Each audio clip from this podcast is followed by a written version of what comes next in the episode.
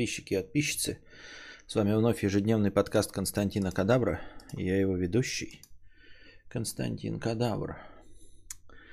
Вот. Сегодня у нас субботний вечер. Вас никого нет, как и в последнее время вообще никого нет. Э, не знаю, чтобы что, зачем и почему, и что с этим поделать. В принципе, да, я бы готов был какой-то другой контент похреначить, но я понятия не имею, что вам нужно. Вот. Потому что ни один контент вы не, не поддерживаете бабосом. Э, ни игровые, ни, ни, ни, ни музыкальные, ни просмотры видео, ничего. Э, киношку готов, если кто-то есть, вот готов киношку, то да, но тоже ничего. Этот стрим просаживается. Нет, уже, уже не просаживается. Уже, уже не должен. Уже вроде все ок. Опять стал просаживаться. Почему? Сука, ты, блядь, конченая. Вот кто стал... Почему просаживается, я не понимаю. Я только что отключил обновление. Сейчас я зайду в роутер и какая-то сука. Ну вот, блядь, свалился. Свалился интернет. Очевидно, блядь, какая-то сука начала качать. Я только что, блядь, отключил Xbox обновление. И вот я захожу в мониторинг трафика. И ты, сука, качаешь. Ты чё, охуел, блядь? Я вот, сука, я же, блядь, выключил его. Вы видели, да? Сейчас было. Я зашел и выключал. Выключал обновление. И выключил саму консоль. Консоль выключена, блядь. И он, я смотрю, блядь, в ротор он качает. Какого хуя ты качаешь? Я тебя выключил. Ты чё, блядь, ебанутый что ли? Ну чё вот за пидорасы программисты? Вот скажите мне, в чем, блядь, программи... Приостановлено, блядь. Приостановлено. Вы видели, я сделал выключить консоль. Приостановлено, блядь. И, и что ты качаешь тогда, сука? Что ты качаешь-то, блядь, если все приостановлено? Еще одна обнова запустить. А, ну правильно, блядь. Я же нажал приостановить все, когда была, блядь, обнова только у Black Ops. Один Black Ops висел, Warzone не было. Не было Warzone. И я запустил, э, типа нажал приостановить все, и он остановил. Все, что было. На тот момент был только Call of Duty Black Ops. Я выключил консоль. Он добавил, блядь, вот этот Warzone сюда. Такой, ну тоже приостанавливал не Warzone. Ты же нажал приостановить все, когда Warzone не было. Правильно? Поэтому я его запущу. Ты, блядь, вот смотрите, блядь, это педрило. Я сейчас сделаю приостановить все. Я сделаю, блядь, приостановить все, выключу консоль. И он добавит сюда, блядь, обновление какого-нибудь, блядь, ебаного Аутрайдерса и начнет качать. Я же приостановил все, когда только два обновления были, блядь. Охуевшие, блядь, пидорасы. Я просто в ахуе от такой хуйни. И главное, что ничего поделать-то нельзя. После того, как связь оборвалась, да, ну вот, то есть она просадка сейчас есть у вас, вы, вы, вы видите и слышите просадку. После, после этого я сейчас обязан перезапустить стрим. То есть у меня скорость вернулась, она мне показывает, а кадры все равно будут пропадать. Кадры все равно будут пропадать.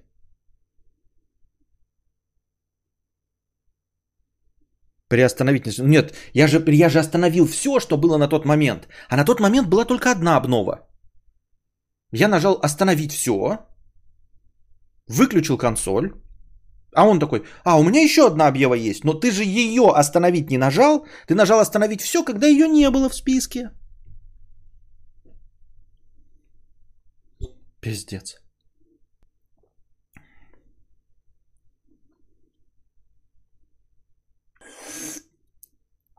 Почему вообще кончается выключенная консоль? Но она не выключена. Фактически-то она не выключена. Там стоит настройка такая. Все хорошо сейчас. Да, вижу, что вроде хорошо, ага.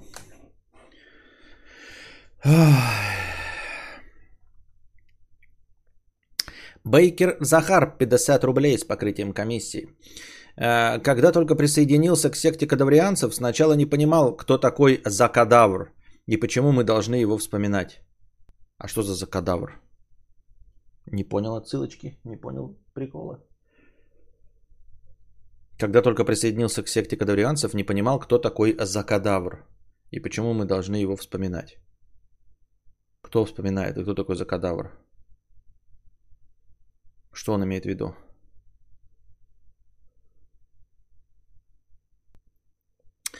Ебалка-палка 50 рублей. А вот как оно к ней... А вот как оно книгу писать. Я вот литературой никогда не баловался, я художник, а картины пишутся от больших масс к мелким деталям. Написал бы всю историю коротко, страниц на 10 максимум, а дальше уже внутри истории дописывал и прорабатывал описание, диалоги и прочие детальки. А ты как это делаешь?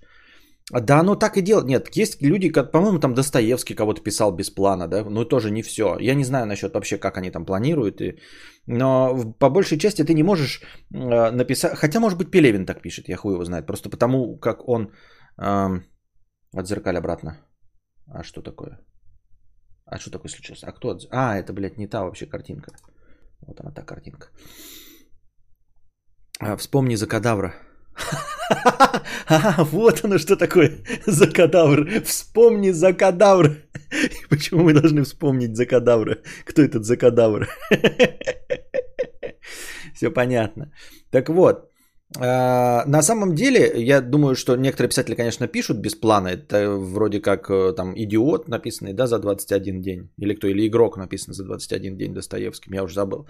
И Пелевин пишет, судя по всему, без плана, потому что, ну, он не знает, чем закончится. У него, у него нет никаких, э, видимо, ожиданий от концовки. Он ее ну, просто генерирует бред в конце. А, в основном, даже если кто-то не набрасывает план, я подозреваю, что в голове он уже есть. Вот. Но я думаю, что профессиональные писатели вроде Стивена Кинга, они, наверное, все-таки имеют довольно стройную конструкцию. Если не на листке, то в голове.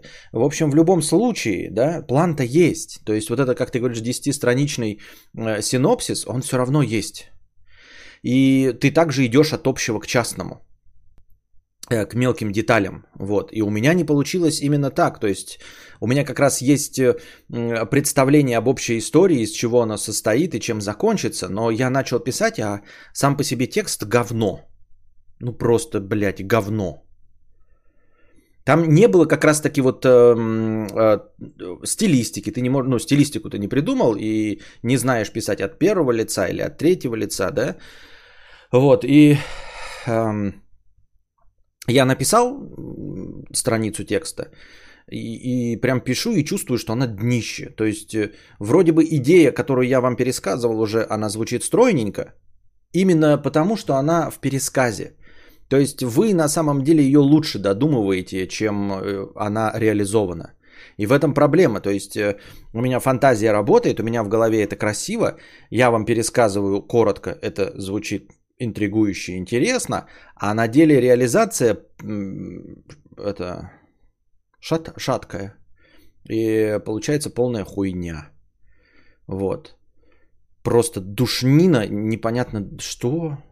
И главное, что э, мякотка в том, что я пишу же с первой главы, вы скажете, ну попробуй написать где-то в середине, да, из твоего плана любую главу в середине. Я могу написать, но э, вы понимаете, образ выстраивается же в хронологическом порядке. То есть я напишу что-то, а какую-то главу в середине, там, 17 например, а потом начну писать э, другие, остальные, и эта 17 глава будет противоречить э, остальным. Не, не, не фундаментально противоречить по сюжету, а там у меня будет описан другой персонаж, то есть он будет с другим характером.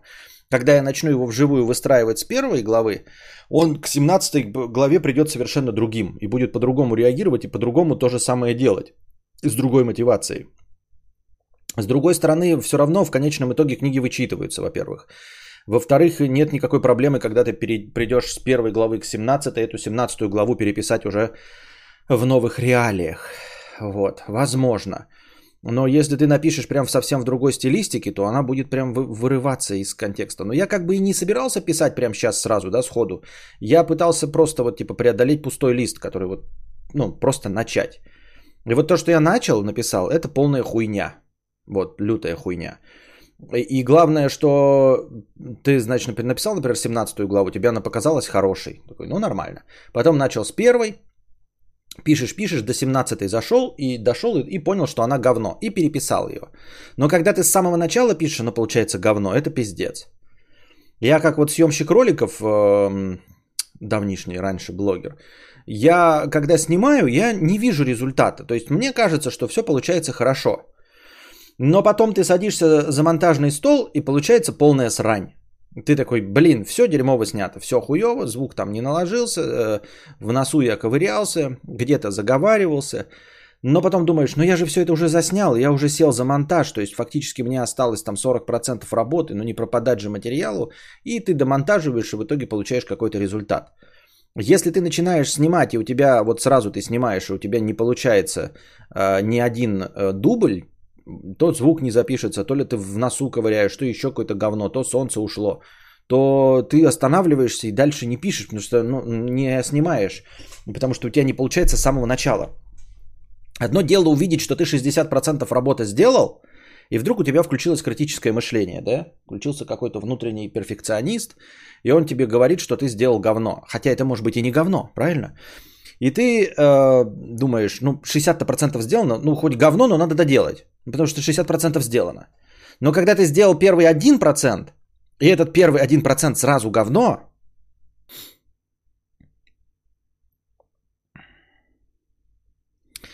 Это твоя первая попытка написания художки. Раньше были? Э, не было никаких попыток? Были. Раньше были попытки.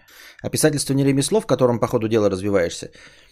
Ну, как бы да. Но ты развиваешься все равно не так. То есть ты развиваешься цельными табуретками. То есть табуретка должна быть первая сделана. Следующая табуретка будет лучше предыдущей табуретки. Третья табуретка еще лучше, чем вторая, и уж тем более, чем первая. Десятая табуретка вообще будет прекрасной. Но это будет десятая табуретка. А когда ты первую табуретку не можешь сделать, и у тебя вот прям первая же деталь получается полным говном, ты даже ни одну табуретку собрать не можешь. Вот о чем речь. То есть как ты можешь развиваться, тебе нужно хотя бы какую-то табуретку построить, а она вообще у тебя не получается. Да почему говно-то, почему говно? Потому что, смотри, я начал писать, почему говно, объясняю. Э, потому что это неинтересно. Потому что ты это читаешь с самого начала, и это, блядь, неинтересно.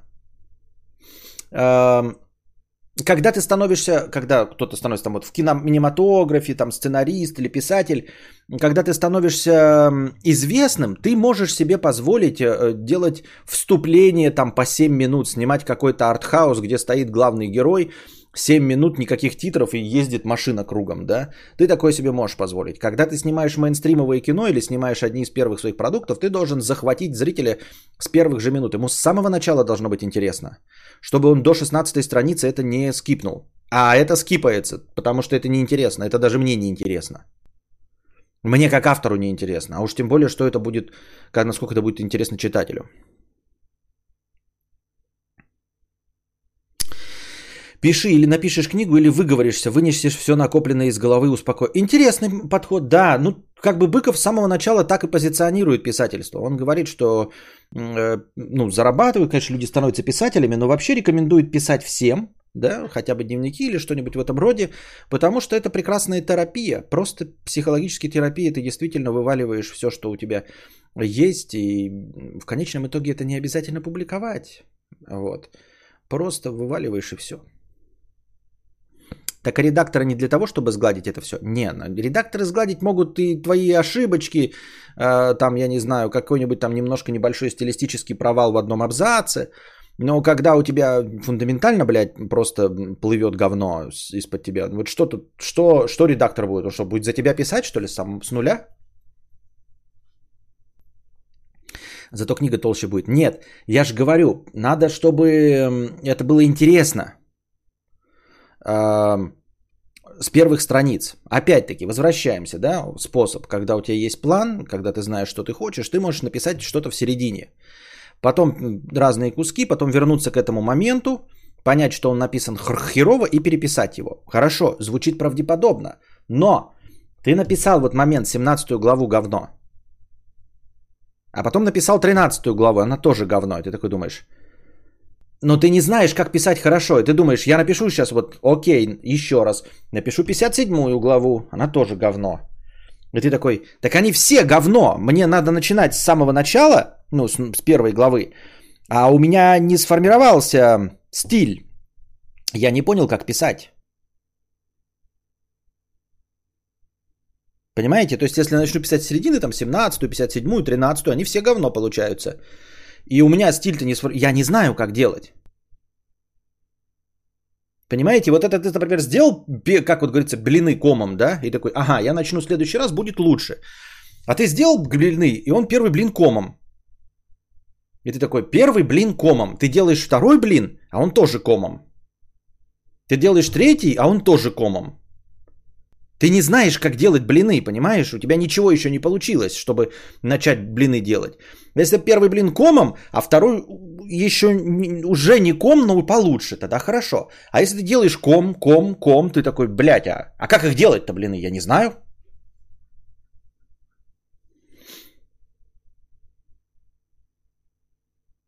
На давнем стриме ты говорил, что тебя бы даже устроила слава автора 50 оттенков серого, а слава автора книг по мотивации устроила бы? Нет, мне это не интересно. Ну, то есть так же, как а, устроила бы тебя слава автора учебника, да? Вот. Я, кажется, мне кажется, что если бы я постарался, я вот э, учебной литературы читал, смотрел вот всякие уроки на ютубе, вижу, насколько уроки на ютубе говняные, насколько они хуевые, и я прям вижу, где и что исправить. Мне кажется, что я неплохо бы написал какой-нибудь учебный курс для видео. Все равно, ну, то, в чем я шарю, раз. И во-вторых, я бы неплохо справился с написанием любого там учебника или инструкции. Но мне это не интересно, это не, это не литератор, это не, не художник, понимаешь, это, это ремесленник. Мне такой, такой славы не надо. Ну, то есть я не буду считаться писателем. Тот, кто пишет э, книги по мотивации, это не писатель. Это мотиватор, это э, коуч, тренер, но не писатель. Э, пробуй написать и дать черновой вариант на пробу жене, а лучше не заинтересованному лицу, на форумах каких-нибудь и черновиками как раз соберешь первую табуретку, хоть и кривую. Ну вот, например, мой опыт, да, подсказывает, что это вообще неинтересно. Я не представляю, кто это на форумах читает и все. Есть, во-первых, форумы, где друг другу нализывают жопы. Э, есть такое. Ты заходишь, и там написано вот тоже какая-нибудь часть куска, и все друг другу очко лежат. Охуительно написано, просто гениально. Там где-то, блядь, с проглотом Достоевский берет защику у Толстого, вот, и они вместе плачут анальными слезами, читая твое блестящее произведение. Ты читаешь, хуета, блядь, просто хуета. Их плохо написано, и неинтересно, и банальщина, и вообще незачем, ни почему, и ни чтобы что. А они нализывают друг другу очки, потому что в следующий, на следующий день выкладывает следующий из них, и он хочет, чтобы ему тоже облизали очко. Это как э, в Инстаграме, знаете, подружки друг другу э, нализывают точки ну, на фотографии друг друга. Ой, ты такая красивая, ой, ты так похудела, а на самом деле они обе, блядь, уебища конченые. Вот, они просто друг друга хвалят. А, а там, где вот такого нет, такие форумы, где никто не дружит, нет никакого костяка, то типа ты такой выкладываешь, литературный форум, ты выкладываешь кусок, а его никто не читает. А нахуя кому-то читать, блядь? Чукча не читатель, Чукча писатель. Нахуя мне еще читать чье-то чужое говно? Понимаешь, как можно заставить незаинтересованного человека читать твое говно?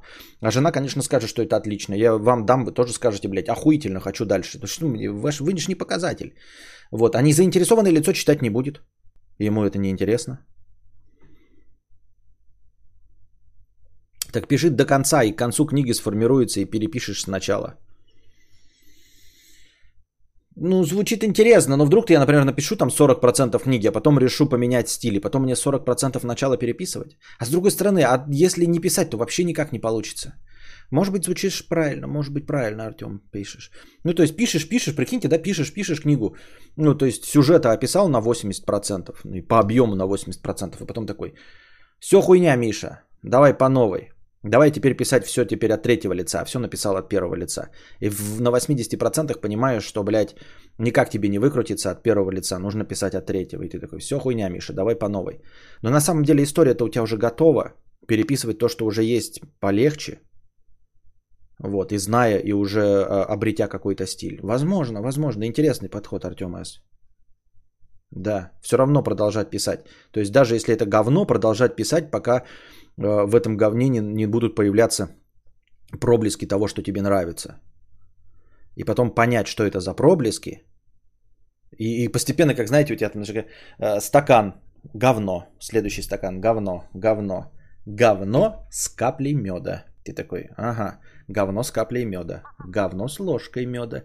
И постепенно доводишь э, к сотой главе Э, полный стакан меда. И потом такой, я знаю, как делать мед. И с самого начала 99 стаканов отбрасываешь, и с первой начинаешь писать мед. Интересно. Интересно. А что если для начала э, начать писать развернутые посты к фотографам, к фотографиям в Инстаграме? Ты же выкладываешь фото, но совсем без истории. А зачем? Это, ну нет, это вообще совершенно другой формат. Мне, в принципе, интересно, да, я бы, мне кажется, если бы была возможность зарабатывать, да, как-то. Э, обычно, да, писатели сначала пишут, становятся известными, а потом их приглашают на всякую хуйню. Я бы с удовольствием был travel-блогером на тексте. То есть писал бы текстом, прикладывал фотографии, которые я сделал, чтобы люди читали и смотрели вот по э, фоточке, которые я наснимал. Э, формат мне интересен, но в данном, на данном этапе это никому не нужно. Раз. Во-вторых, фоточки, они не, не тематические, они не содержат никакого сюжета, я не хочу ничем делиться. Я вообще думал над тем, чтобы формат карпоток и очевидных вещей вернуть и свои рассуждения в Телеграм, ну то есть тот, который вы все читаете, я надеюсь, и там писать эти посты, как, в общем, это и делают всякие Варламовы и прочие э, крашеные проститутки. Э, но как-то мне кажется, что это никому опять не нужно. Книга это будет такой опус магнум.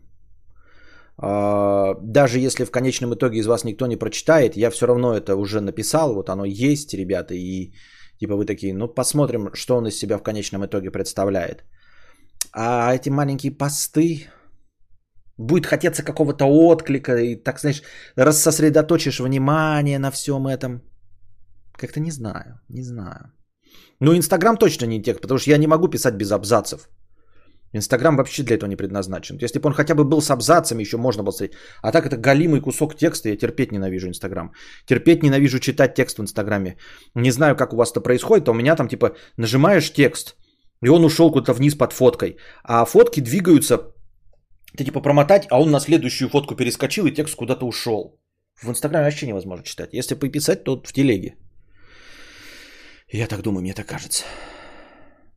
А, может попробовать в каком-то писательском... Ой, не-не-не, писательские конкурсы, не-не-не-не-не-не. Писательский конкурс это какой-то самодрочь. Нет, можно участвовать во всяких этих потом, да, когда тебя кто-то номинирует, ты в писательских премиях. А конкурсы писательские это просто самодрочь. Это вот люди, где просто нализывают друг другу очки. И все. И опять, конкурс писателей это где-то три таких же а, бесталанных урода, как ты пишут. Э, и вы пишете э, говно, лютое говно и жидкое говно. И побеждает просто говно. И ты такой, нихуя себе, я писатель. А на самом деле э, твой текст просто лучше, чем лютое говно и чем жидкое говно.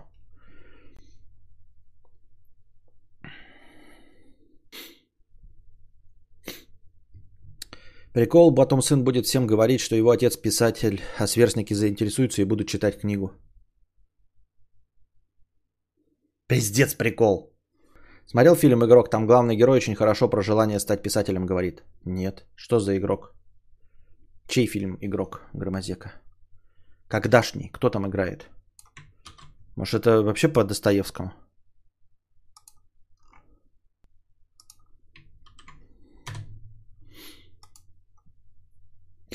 Я опять волосы себе на нос нанес. На нос нанес.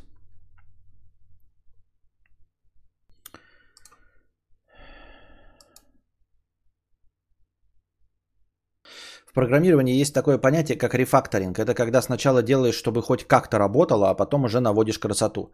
На первых этапах писать чистый и красивый код никто не может.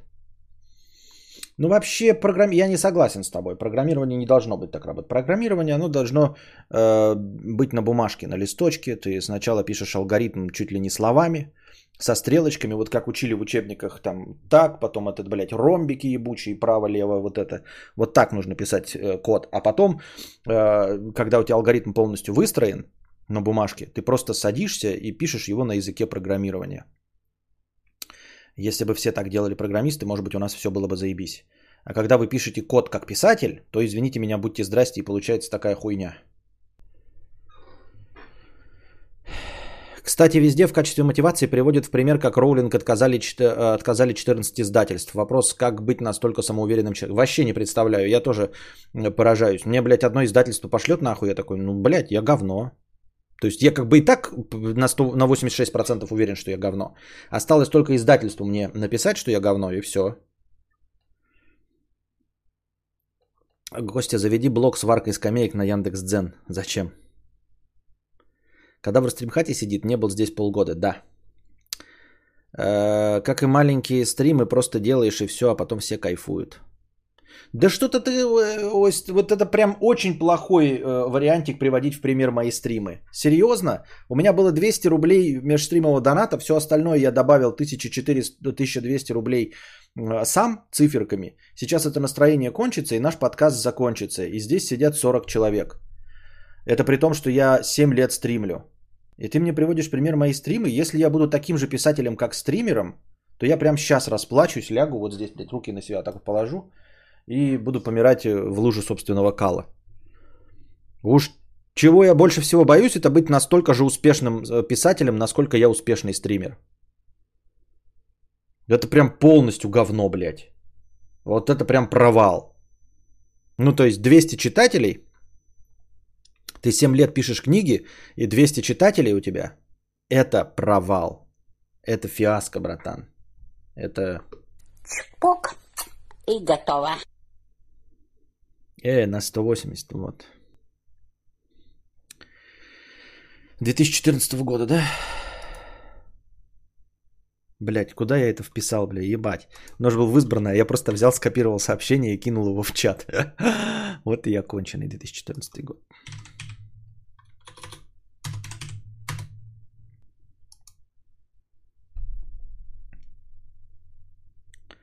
Сейчас бы приводить пример программирования, ага. Представляешь э, за то, какой кайф ты испытаешь, написав пару сюжетных поворотов, не применявшихся ранее? Нет, я такого не напишу. У меня нет задачи написать э, какие-то сюжетные повороты. Там не будет твистов. У меня коридорная история э, переживаний и ну вообще в целом мне это не интересно. Какие еще твисты? Я тебе что, детектив пишу или э, Код да Винчи Дэна Брауна? Нет, у меня другой жанр. Там нет никаких твистов. А про Егора уже говорили сегодня. Думаю, кадавру зайдет вампир. Боева, боевка немного всратенькая, но потом моральных выборов и решений. Но много моральных выборов и решений интересных. А там разве не на птичьем языке все? Птичьем.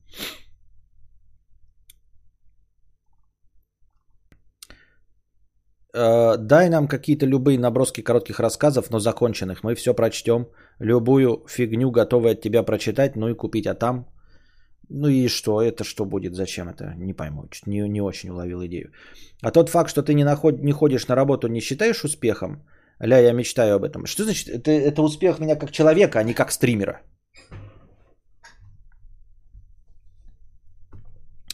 Но тебе может не понравиться, там про Лудомана сюжет, а сам такой, э, я сам такой, на каком-то э, моменте даже рыдал, когда себя со стороны видел и жизнь свою вспоминал. Что такое Лудоман? А, игрок. Не, ну это, блин.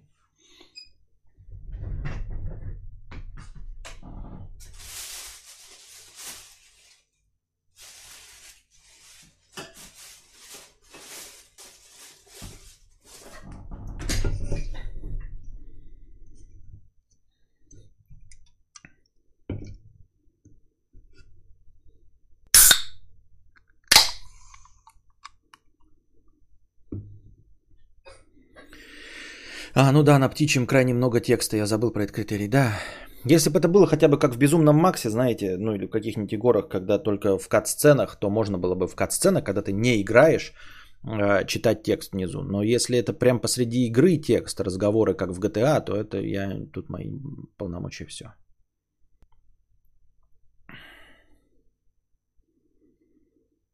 Кадавр пьет соду луф. Так.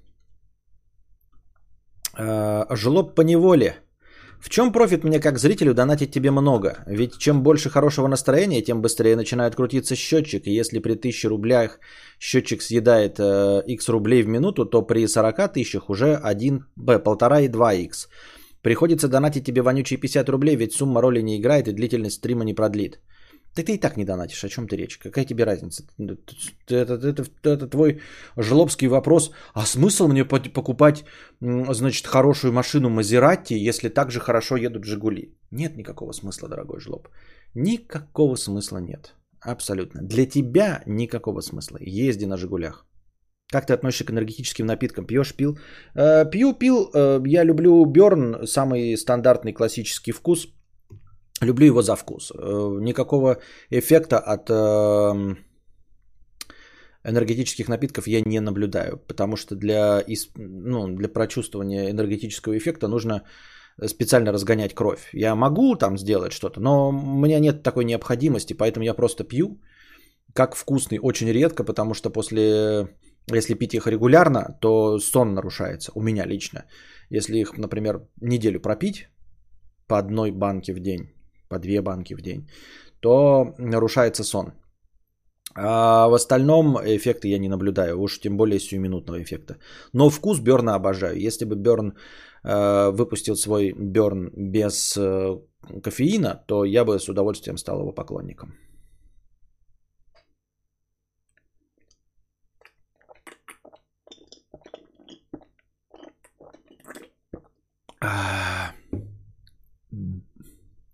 Когда будешь выкладывать свой неснятый сценарий, чтобы я успел его первее всех схватить и присвоить нафиг? График нафиг. Не знаю.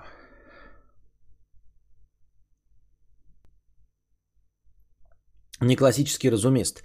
Сегодня поехал покупать новые кроссовки и нашел точно такую же пару, какую купил год назад.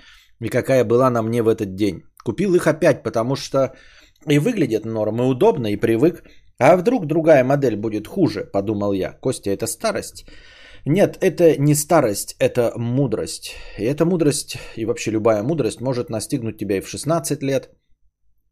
И лучше бы она настигала тебя, а, чем раньше, тем лучше, чем э, в какие-нибудь 50 и 60 лет. Просто для большинства людей они очень долго наступают на грабли, прежде чем понимают, а, что можно носить одну и ту же одежду, и что э, успех как бы это пафосно не звучало, но в целом, да, э, истина, э, он не выражается в какой-то особенной одежде или в стиле.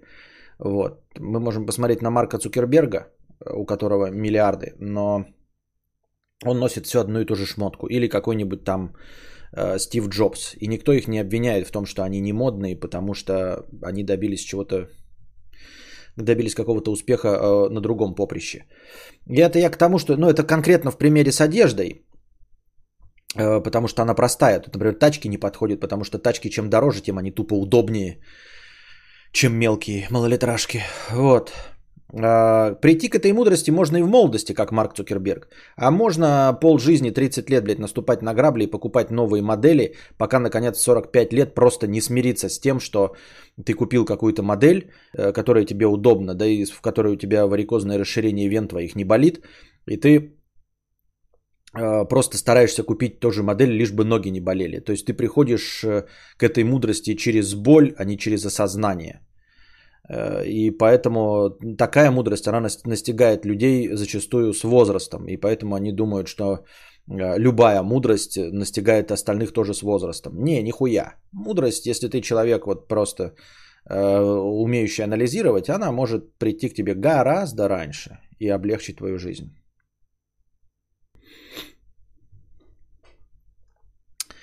Андрей Кусь, 150 рублей. Привет, у тебя гнусмус лицензионный или с рынка? А, я купил себе эти, как их, кроксы. Вот. И кто-то жалуется на то, что они липкие, резиновые. Я тоже вам уже жаловался э, на то, что мне кажется, что это может быть подделкой, не то, что они резиновые. Так вот, ребята, я вам сообщу. Мало кто понимает, и те люди, которые жалуются, что у них ноги потеют, они тупо неправильно используют кроксы. Вот, потому что для них кто-то э, хитрожопо э, неверно позиционирует этот товар на рынке.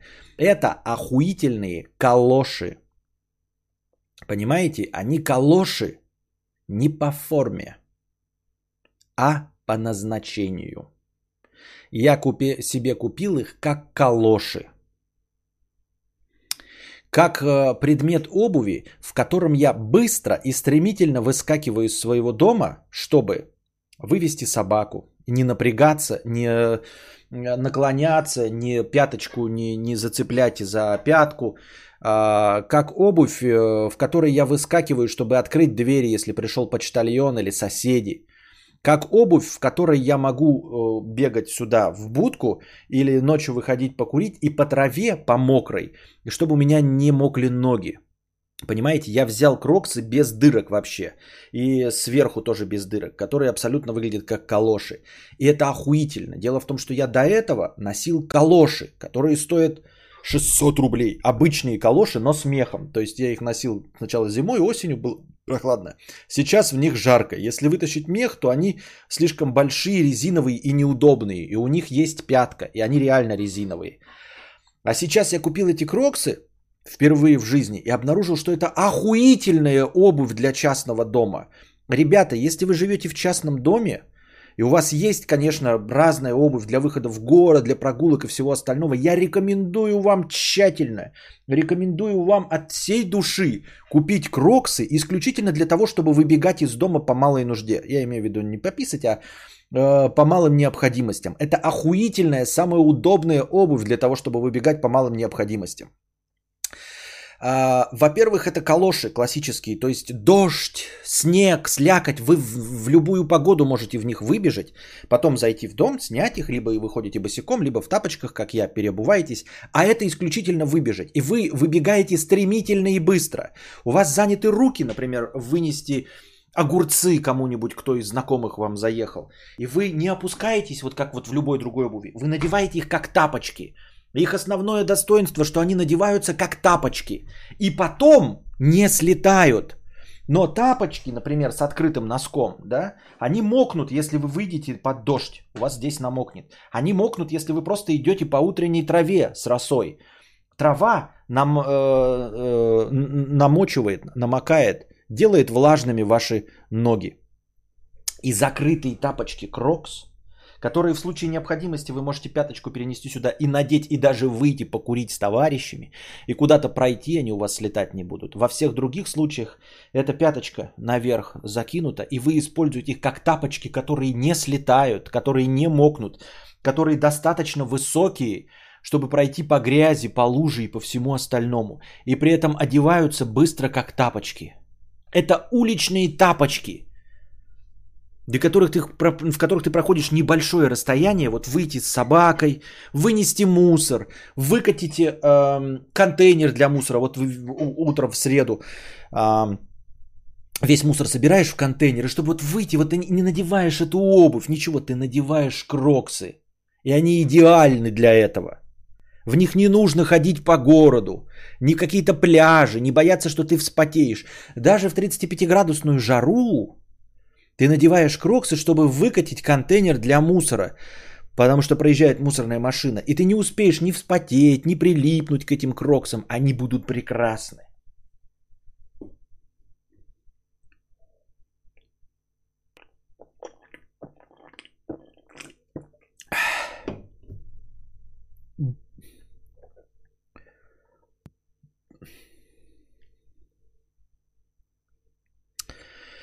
Константин,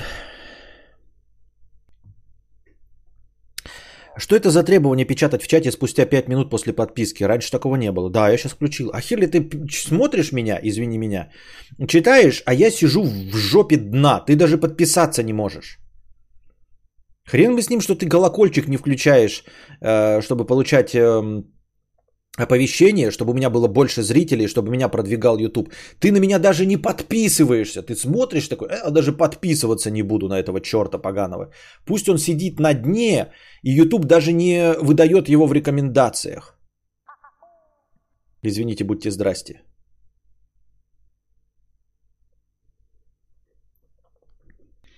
А ты решил с концами перебраться в стримхату для отдыха от семьи? Смотрю, на фоне весь быт уже образовался.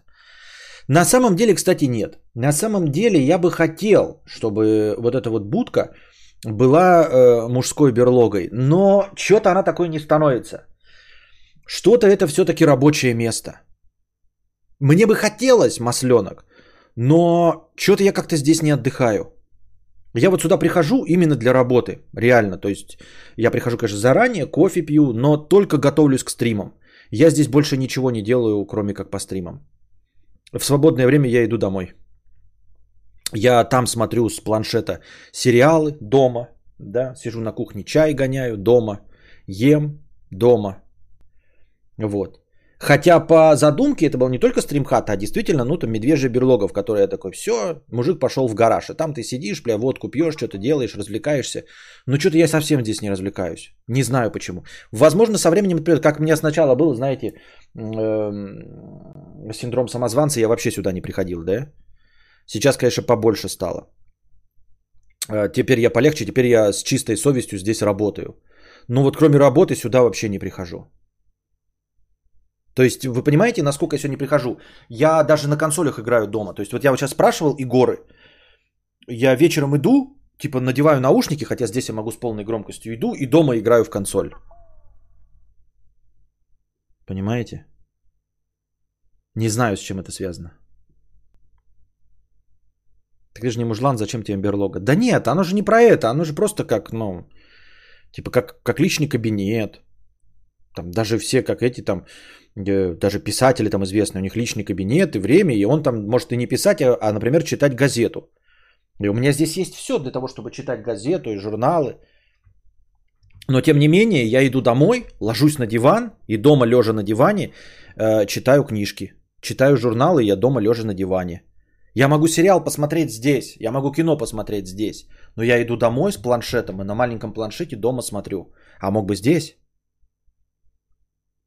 Эту главу, которую я написал, ребята, у меня специальная э, механическая клавиатура, чтобы писать книгу, правильно? Эту главу, которую я, на которую я вам жаловался, я написал ее дома на ноутбуке, на дерьмичной, блядь, клавиатуре сяомовской. Вы понимаете, в чем шляпа? Я неудобно, блядь, скрючившись, сидел на полу и писал главу э, дома э, на ноутбуке, на неудобной клаве. Почему? Не знаю здесь, не, не знаю почему. Не знаю. Не знаю. Может, потому что еще как раз таки уюта не хватает. Вот вы говорите коробки. Это, кстати, мусор. Я уже все разложил. Это две коробки, их надо просто вынести. Это сжечь коробки а, и, и все. И тут будет чисто. Вот. А, ну и разложить еще вещи вот со стола. И них нет электричества, то есть, понимаете, может, если я электричество заведу, если у меня будет просто включен свет, понимаете, а у меня это какое-то вот рабочее место, это как вот гараж какой-то не обустроенный еще до конца. Нет электричества, у меня все еще удлинитель лежит. А вот когда я электричество проведу, лень свою преодолею, и здесь станет уютно, я захожу, там у меня свет не горит, я там горю, это, свечу телефоном. А вот когда я включу ее, электричество. Я буду заходить там просто кнопочкой нажимать, и это будет как домик уже, понимаете? И здесь буду включать, и здесь будет уже просто само по себе освещение. Я захожу сюда в темень. Мне нужно подходить и включать вот свет, который у меня на стриме, потому что у меня тут темень. Надо, чтобы как ты в доме заходил, вот выключатель рукой чик нажал, у тебя включилась лампа. Тогда, может, оно и будет хорошо.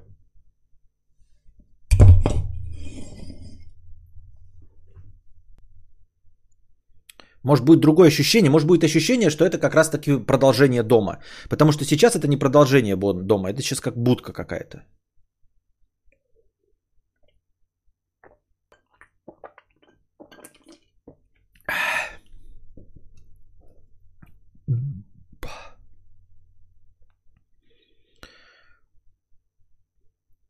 Спасибо за рекомендацию. Куплю бате в загородный дом. Да, но только желательно с примеркой. Купи на Wildberries, купи два размера, с батей приедь, ну типа померь, которые ему подойдут.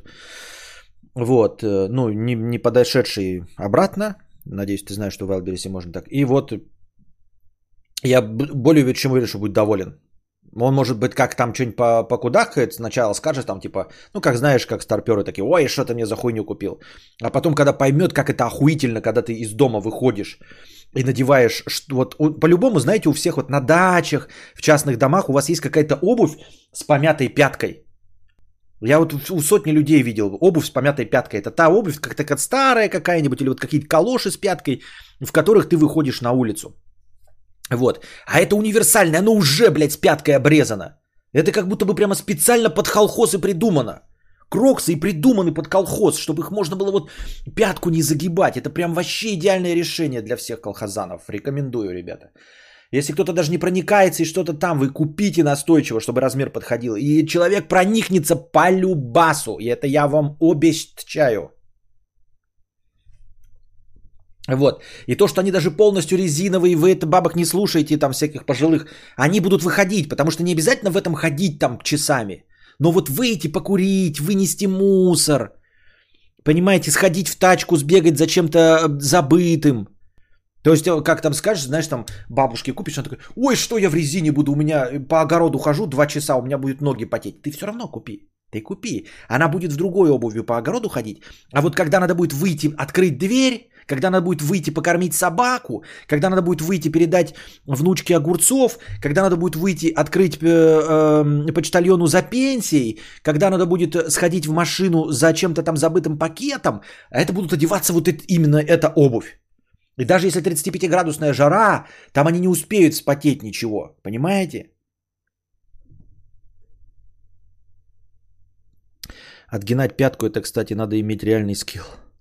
А есть ли смысл покупать именно оригинал или можно и реплику? А я вот не знаю, вот я же вас спрашивал, говорю, раньше, когда появились эти кроксы, когда о них кудрявое чмо писала, а, они были дорогие, дорогой обуви. Может быть, я был тогда нищим. Но тогда мне казалось, что это какой-то ценовой диапазон, э, такой же, как у оригинальных УГ. Уги, помните, были? Настоящие эти австралийские с э, овечьей шерсти, они же стоили ебаных, блядь, 200 долларов. И было куча подделок, которые дешевые стоят. И вот, а сейчас эти кроксы продаются, я купил кроксы за 1200 рублей. 1200. Это дороже в два раза, чем 600-рублевые мои калоши, но которые ни в сравнение ни в какое не идут с ними. Понимаете? И, и главное, что даже на официальном магазине они 5000 стоят, да, но официальный магазин там тоже скидкой, они стоят 2500. Соответственно, и тут 1300, и тоже написано, что они изначально вроде как 5 стоят, а тут скидка 70% так и в наших Европах они, так, они стоят плюс-минус 30 евро. Но вот если они стоят, значит это оригинал. Значит какая разница, какой смысл делать их подделку, если они стоят 30 евро? Тогда бессмысленно делать их подделку. Надо брать оригинал, материал у оригинала. А как узнать, оригинал это или подделка? Как узнать в конечном итоге? У нас на даче просто калоши из пены, как роксы, только без лямки и дырок в ленте купили по дешевке и довольны до соплей. Но они все с пятками, понимаешь? Это все с пятками. Это до поры до времени, пока ты э, в один прекрасный момент, там, например, потолще носки не наденешь, и вот у тебя пятка загнулась, и, блядь, ее надо разгибать. А тут не надо разгибать. У меня есть калоши. Что, блядь, я колхозан, я живу здесь. У меня эти калоши, блядь, ебаных, блядь, хоть жопой жуй.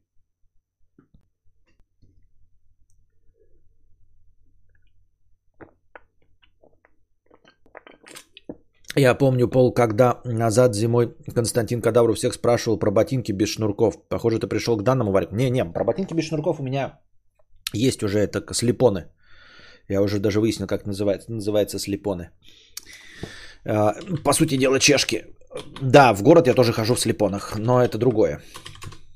Сейчас я проверю. Да, слепоны. Как кроксы, но без лянки, без пятки. Ну, можно такой вариант. Ну, просто или специально искать в Ашане, да, что там без пятки, когда кроксы это выпускают. Ну и недорого стоит. Я на офсайте крокс беру с доставкой. Понятно. Мандрей Кусь. Привет. У тебя гнусмус лицензионный или с рынка? Хочу купить лицензию, но порвала туз от непонимания, что покупать продают какие-то коды, э, коды в коробках, еще много всяких опций. Ты как опытный человек, который даже цыгане не могут обмануть, расскажи, что покупать, чтобы не въебаться с покупкой. Гнусмус лицензионный. Гнусмус? Гнусмус это телефон Samsung. О чем ты говоришь? Не понимаю. Телефон у меня Гнусмус лицензионный. В чем проблема?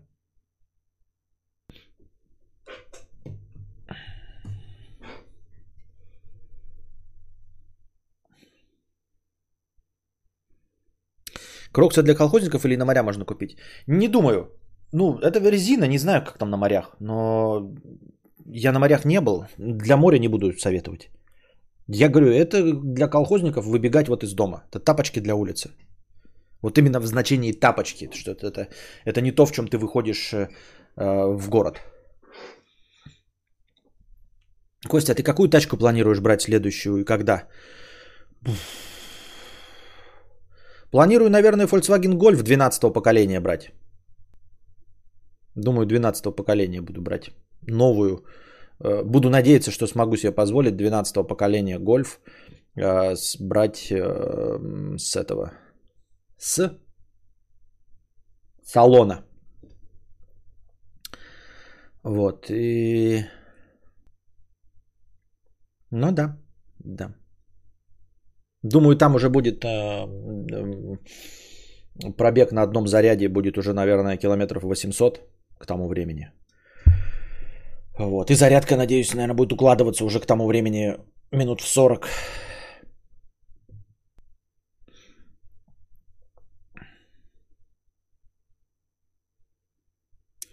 Так.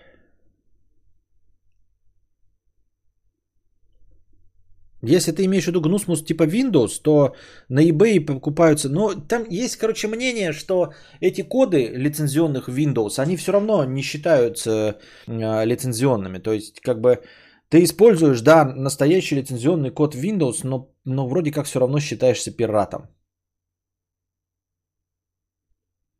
Что-то такое. Я на самом деле не могу тебе посоветовать. Сейчас не знаю в реалиях современного мира. Тем более сейчас винда, какая там выходит, новая, 11 да?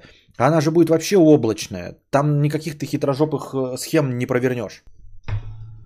Какие коды, если уже он в облаке?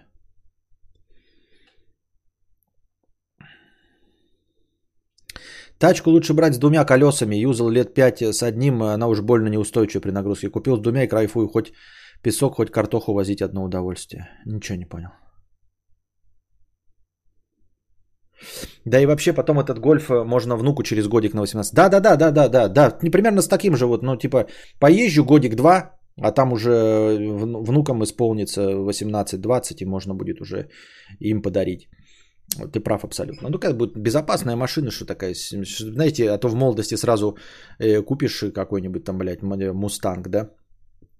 Который разгонит до сотни за полсекунды.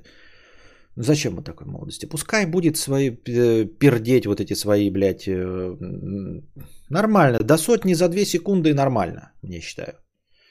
Не надо никуда торопиться. Потихонечку себе со светофорика за две секунды до сотни нормально. А вот это блажь, вот это 0,05 секунды, 0,2 секунды, да?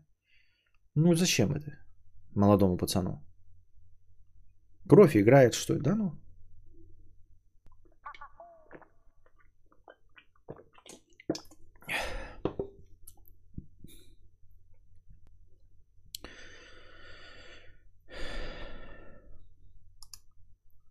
Костя, эти коды Windows то же самое, если ты скачаешь КМС активатор, это пизженные коды. Ну, как пизженные? Не пизженные, они же типа э, формально могут просто неиспользуемые коды с э, ноутбуков э, бракованных.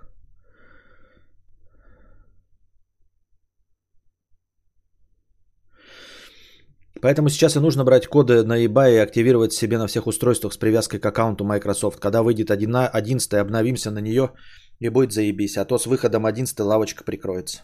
Вот как пишет. Видишь, Иван рекомендует прямо сейчас на eBay код активировать, покупать. Ну а на eBay продавца выбираешь, естественно, чтобы он тебя не наебал. Ну, во-первых, как, там какая система? Там это стоит доллар, два, три, да? Ну наебут тебя на 3 доллара один раз. Ну, будешь просто тщательнее выбирать продавца. А так смотришь, чтобы у него было продаж более полутора тысяч, и там оценка средняя нормальная, то значит, ну что он будет наебывать? Тебя одного? Очевидно же, что он не наебщик. Вот, и получаешь свой код. Ну и как видишь, потом Иван рекомендует, что потом обновишься до 11 и будет все заебись. Хотя юридически, да, ты петух, если покупаешь коды. Ну да.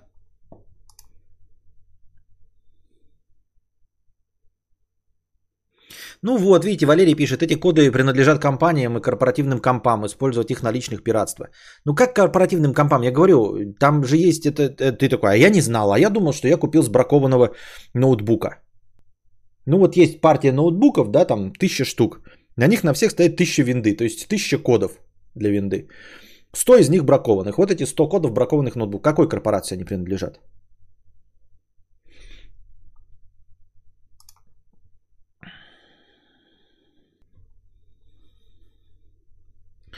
Капакен 100 рублей.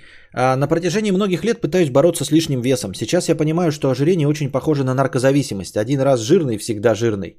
Некоторые же наркоманы живут всю жизнь в состоянии вечного бросания. Может и у нас получится. Может и у нас получится, но надо как-то бросить жрать, как наркоманы, чтобы в вечном состоянии борьбы находиться. Да, но надо как-то сначала-то похудеть, а потом еще и держаться.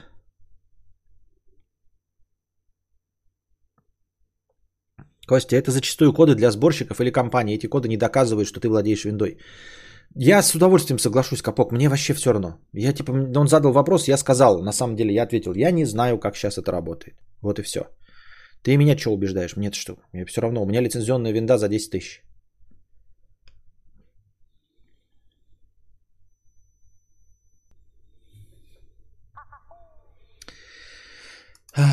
Скучная те... Ух ты, ёпты, 22 евро, Артур, спасибо.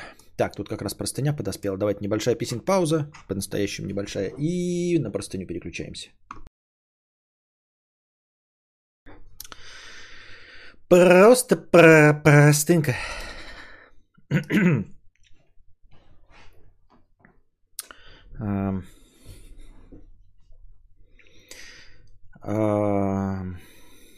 Добрый вечер, Константин. Как у тебя дела сегодня? Как проходит день? Uh, as usual. И глазом не успел моргнуть, как уже подходит к концу четвертый год с момента, когда я впервые о тебе узнал. За это время жизнь перевернулась несколько раз по неизвестным, но неизменным остается одно. Каждый вечер засыпая, я слышу твой бархатный голосок. Если честно, не понимаю, как это работает, но иногда становится даже страшновато, ведь равной альтернативы Кости просто нет. В любой непонятной ситуации включаешь свежую запись подкаста «Кадавра» и жизнь становится приятнее. Очень надеюсь, что ты сможешь радовать нас стримами еще долго. Это все я к тому, что сам-то являюсь хоть и постоянным, но совершенно неприбыльным для Кости зрителем-слушателем. За что иногда действительно становится стыдно. Недавно вышел на свою первую настоящую работу и сразу решил, что с первой ЗП закину тебе маленький взнос. Хотя также подели... Хотел также поделиться негодованием относительно самой работы. Во-первых, это моя первая официальная работа, то есть на собеседование я пришел вообще без опыта. Во-вторых, высшего образования у меня тоже нет. В-третьих, за просиживание штанов за компьютером и самое стандартное расписание работы 5 на 2, 40 часов в неделю, я получаю, мягко говоря, больше среднего по стране. При этом находясь не в Москве и Питере, а все потому, что Манкин программист, около IT-сфера э, прогрессивная и самая востребованная э, 300 тысяч в секунду. Проблема в том, что раньше я и 25к зарплаты воспринимал как что-то достойное, а сейчас для меня это вообще не деньги. Теперь очкую, что потеряю эту работу и придется таскать коробки с пивом в пятерочке за 15 тысяч в месяц, работая по 12 часов. Как думаешь, тяжело будет перестроиться на классический вид жизни дом-работа, дом-работа, если, не дай бог, э, стримы совсем лягут? Мне кажется, будет очень сложно в этом плане. Спасибо за стрим и люблю тебя, Костик. А будет очень сложно. А будет обязательно очень сложно. Да. Но переживать о том, что это наступит и когда это наступит, неконструктивно. Вот. Подготавливаться к этому тоже, мне кажется, неконструктивным. Потому что, ну, тут лучше все-таки сработать э, в, э, по бразильской системе. Когда я вынужден буду пойти на стандартную работу, тогда и вынужден. Тогда через боль и преодоление я и буду вот в общем. Это точности так же, как я считаю, знаешь, например, я сейчас жру, как не в себя, да, и жирею, как свинота. Э, вот. И положим, нам доподлинно известно, что рано или поздно наступит постапокалипсис какой-нибудь. И нужно будет голодать. Вот когда наступит этот момент, тогда я, в общем-то, и буду голодать, страдать. И мне кажется, погрузившись в эту ситуацию полностью, э, моментно, одномоментно, я привыкну к этому, ну, за недели две или за месяц. А могу к этому готовиться. Могу годами к этому готовиться. например, да, два года переходить на пониженный калорийный паек, э, страдать из-за этого в течение двух лет. Потом наступит постапокалипсис, в котором я проживу месяц. Понимаешь? Ну просто вот месяц проживу, а после, и через месяц после пост этого постапокалипсиса я умру. А умру не от постапокалипсиса, не от э, ядерной гангрены, а, ну я не знаю, на меня рояль упадет. Вот. И получится, что я два года просто так зря страдал, подготавливаясь. Понимаешь? И так же и здесь. Вот ты такой говоришь, когда-нибудь стримы закончатся, совсем лягут, и нужно будет идти на работу. Положим, это произойдет. Положим, это произойдет, а я после, через вот как пойду на работу, сразу заболею раком и через месяц скопычусь, сдохну. Ну вот, выйду на работу, да, и прострадаю всего какой-нибудь месяц. Вместо этого я могу сейчас э, сидеть и целый год, например, думать об этом, э, накручивать себя, перед сном не спать, испытывать стресс, для того, чтобы морально себя подготовить к тому, что я буду работать 5 э, на 2 за 15 тысяч, быть грузчиком. А потом в итоге, когда это произойдет, я проживу всего месяц и просто умру от того, что на меня упадет рояль. И я такой буду лететь на облачке, э, такой думать, ёб твою мать, нахуя я два года об этом думал? Может оно так и не произойти, но я к тому, что даже если это произойдет, как и в случае с постапокалиптическим голодом, а, в этой вынужденной ситуации ты перенастроишься гораздо быстрее, просто погрузившись в эту ситуацию, нежели пытаться себя как-то морально к этому подготовить или же физически. Понимаете? Просто за две недели через боль, слезы, стресс и депрессию ты перестроишься. А так можно готовиться и даже все равно не подготовиться, понимаешь? Сколько угодно перед сном об этом думать, переходить на пониженный паек, а все равно э, вдруг в постапокалипсисе обнаружить, что там паек еще меньше и все равно страдание, и все равно две недели болеть. А не две, а одну, потому что ты до этого два года готовился. Два года к этому готовился, и поэтому все остальные резко переключились на пониженный паек за две недели. Но ты-то же готовился! Ты же охуительный, блядь! Ты же заранее об этом подумал. Поэтому два года твоей подготовки привели тебя к тому, что ты не две недели страдал как черт, а целую всего лишь одну неделю страдал как черт. Пиздец как конструктивно. Понимаешь?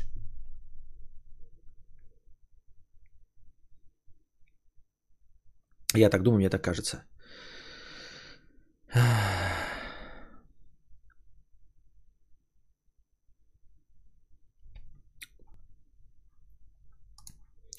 I kissed the girl and I like it.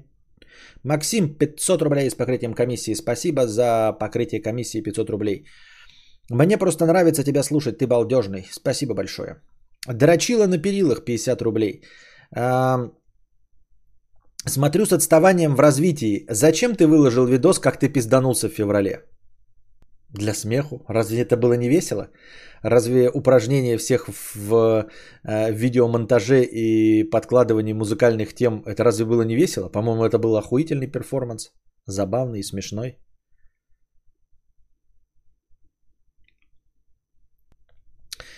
Долгожопый свиногрыз.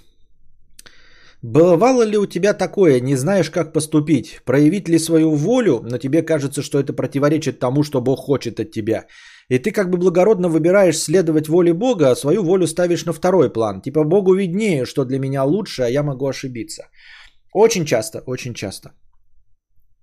А, ну, прям вообще во всех аспектах жизни, да. А, ну, может быть, разве что съесть, хотя доширак тоже съесть, думаешь, искушение это или нет. Но не всегда это звучит в такой формулировке, как ты описал, да, именно с, в споре э, с Господом. А скорее э, это звучит э, как спор с роком, с тем, что тебе э, предначертано. И, или даже не предначертано, а как будет для тебя лучше. То есть это не всегда именно воля Божья, это может быть воля Вселенной, это может быть э, воля книги судеб, да, в которой прописано, что с тобой должно произойти. Либо это может быть просто воля твоего организма. То есть во всех случаях, э, когда с, с, тебя, меня, э, ставят перед э, каким-то выбором, ты все время, и между двух примерно одинаковых, между двух одинаковых ты примерно думаешь, а как оно будет лучше? Действительно ли я знаю, как будет лучше? И сейчас сразу же привожу пример, который я уже озвучивал, вот по, на той самой теме, которая меня сейчас больше всех волнует. Это написание книги. С одной стороны, э, говорят писатели, да, что э, любой труд, он должен быть как ремесло. То есть он должен быть как работа, писательский труд. Это должно быть сложно. И ты не имеешь права э, рассчитывать на то, что появится вдохновение. вдохновение. Потому что никто по вдохновению не работает. Мы все ходим с вами, чтобы кушать, правильно? Ни у кого из нас утром нет вдохновения, чтобы идти на работу. Но мы идем, преодолеваем себя и благодаря этому зарабатываем деньги и вольготно живем, покупаем Sony PlayStation и кормим себя. Вот. Соответственно, с писательским трудом то же самое. Ты не можешь годами сидеть, у меня нет вдохновля... вдохновения. Вот, ты должен работать, потому что писательство это такой же труд. То есть ты должен сам преодолевать себя и писать. Потому что если вдохновение вдруг закончится на середине книги, то ты ее не допишешь. Если вдохновление будет тебя посещать лишь иногда, то ты тоже можешь не написать книгу, потому что ты пишешь просто тупо фактически э, слишком медленно. Медленно набираешь текст. И ты не успел, пока э, тебя вдохновление посещало три раза в году по три дня, хоть что-то стоящее написать. Поэтому ты должен преодолевать и работать. Но с другой стороны, Твой организм противится, у тебя постоянно включается прокрастинация. Но даже уже по современным меркам а, ученые заявляют, что лень и прокрастинация – это защитные реакции организма. Потому что наш организм вообще-то хочет экономить свою энергию. И он заставляет нас двигаться как можно меньше. Потому что по мнению природы, по мнению нашего организма и по мнению вообще-то физики любого инженера, нужно идти под пути наименьшего сопротивления – экономить любую энергию.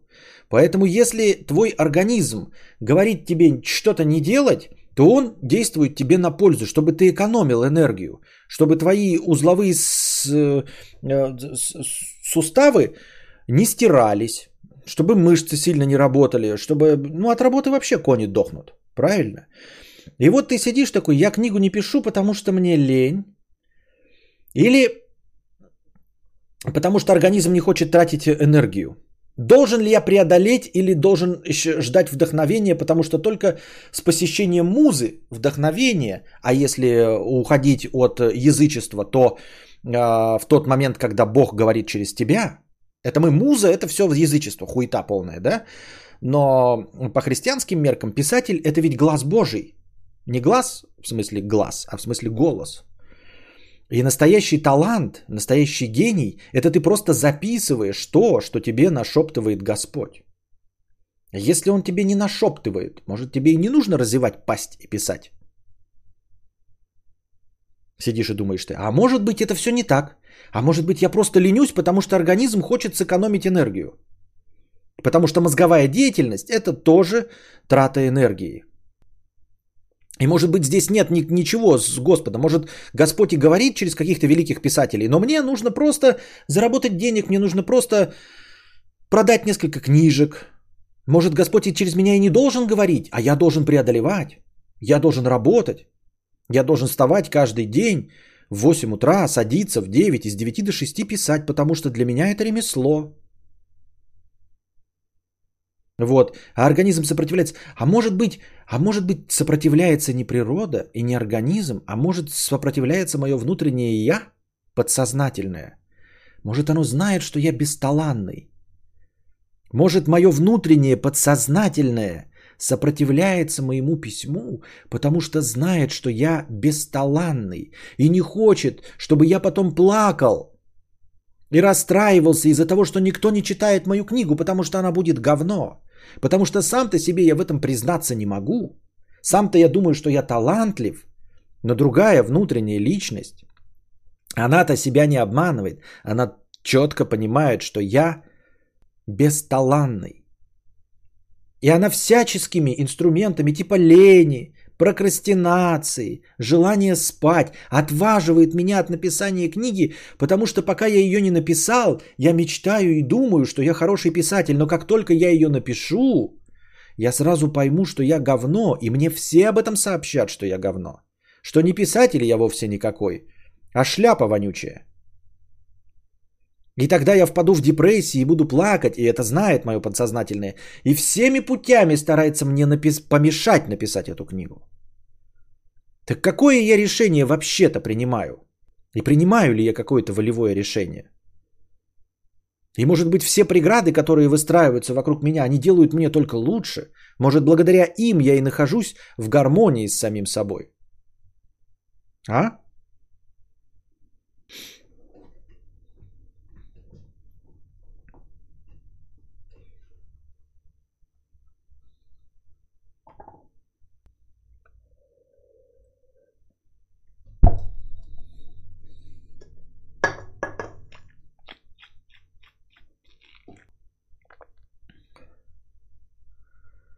Осторожно, закон о просветительской деятельности. Я никого не просвещаю. Где? Кого я просветил? Что? 1, 2, 3, 4, 5, 6, 7, 8, 9, 0. 500 рублей с покрытием комиссии. Спасибо. А Боба 50 рублей. Константин, добрый вечер. Расстался недавно с девушкой, она мне изменила. Стоит ли встречаться с ней для того, чтобы горизонталиться? Э, хочешь с ней горизонталиться? Встречайся. Не хочешь с ней горизонталиться? Не встречайся. Стоит от того или не стоит, я не знаю.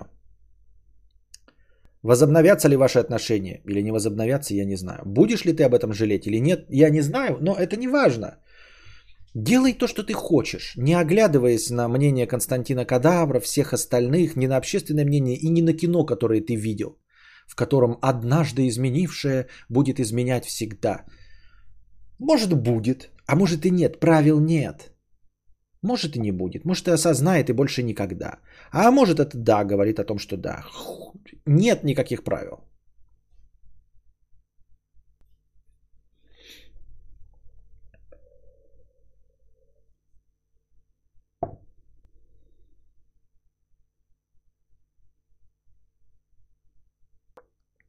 Костя, но ничего не делать всегда лучше, а ты в этом уже какой-то глубокий смысл увидел.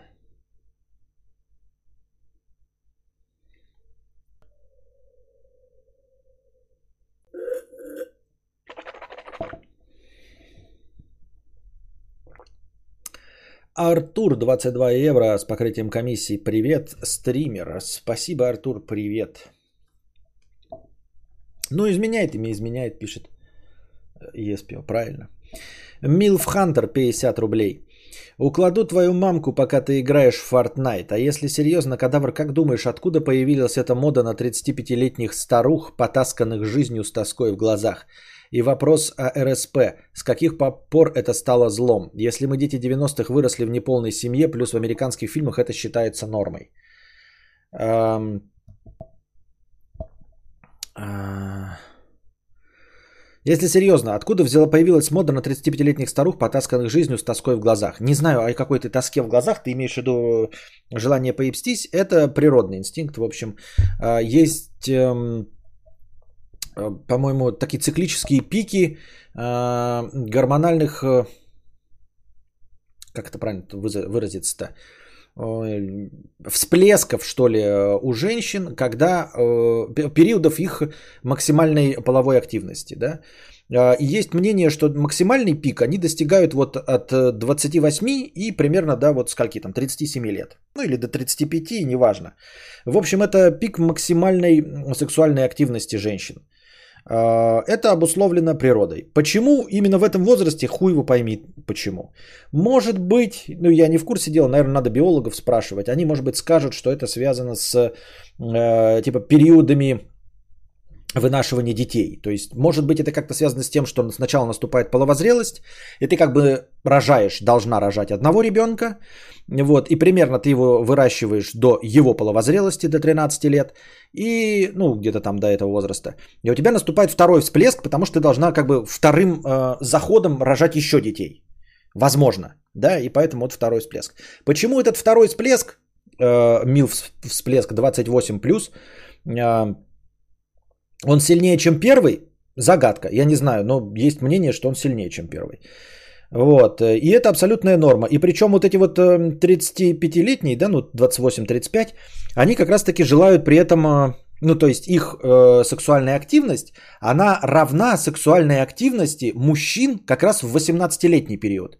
То есть поэтому очень часто и такой вот э, э расхожий порнотриггер, когда, значит, трахнут мамку своего друга, то есть тебе 16, вот, представим, что она, э, мамка твоего друга его тоже родила в 16-17, 16 плюс 16 и вот 32, да, примерно. То есть э, тебе 16 и мамка твоего друга, которая родила его в 17-16, и 32 плюс, от 32 до 35.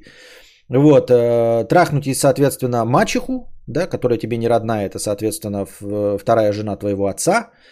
Ну и вот и все вот эти вот мам, милф и все остальное, потому что сексуальная активность молодого человека – пиковая его активность э, до, достигается вот в возрасте 18-22, а у женщин как раз 28-35. И поэтому они максимально друг другу подходят по темпераменту. То есть э, молодой человек в свои 20 лет хочет э, так же часто ебаться, как женщина 35. Ну, это, понимаете, это такой, блядь, жирный срез, очень усредненно слишком много нюансов во всем этом. Скажем так, есть проявление каких-то вот таких вот волновых колебаний. Вот. Э, и все это придумала и сделала природа. Это не, э, не изобретение социума.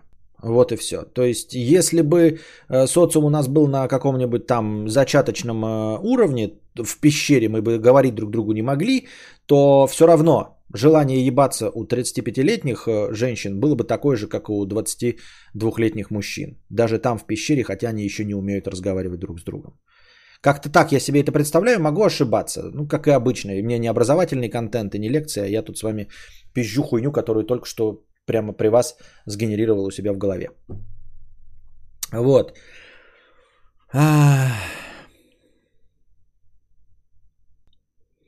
Вопрос о РСП. Ну, естественно, да, 35-летнему мужчине, вы вот смотрите на меня, да, уже нахуй ничего не надо. То есть, э, женщинам надо, а мне уже нахуй ничего не надо. Мне, блядь, нужен э, плойка, э, диван и э, это, гроб надо покупать и завещание писать. В очко все это все. А, с каких, так, и вопрос о РСП, с каких пор это стало злом? Да это никогда не было злом. Вот. И уж тем более оно все менее становится злом в нашем современном мире, где э, нет такой привязки к институту брака. Я же даже у меня ролик давным-давно был про устаревший институт брака, да? Да и в целом нет никакой привязки к институту брака. Э, проблема лишь в том, что, ну то есть это уже идет про психологию ребенка. Считается, что ребенок должен вырасти в полной семье, но полная семья по современным меркам, она не обязательно должна состоять в браке.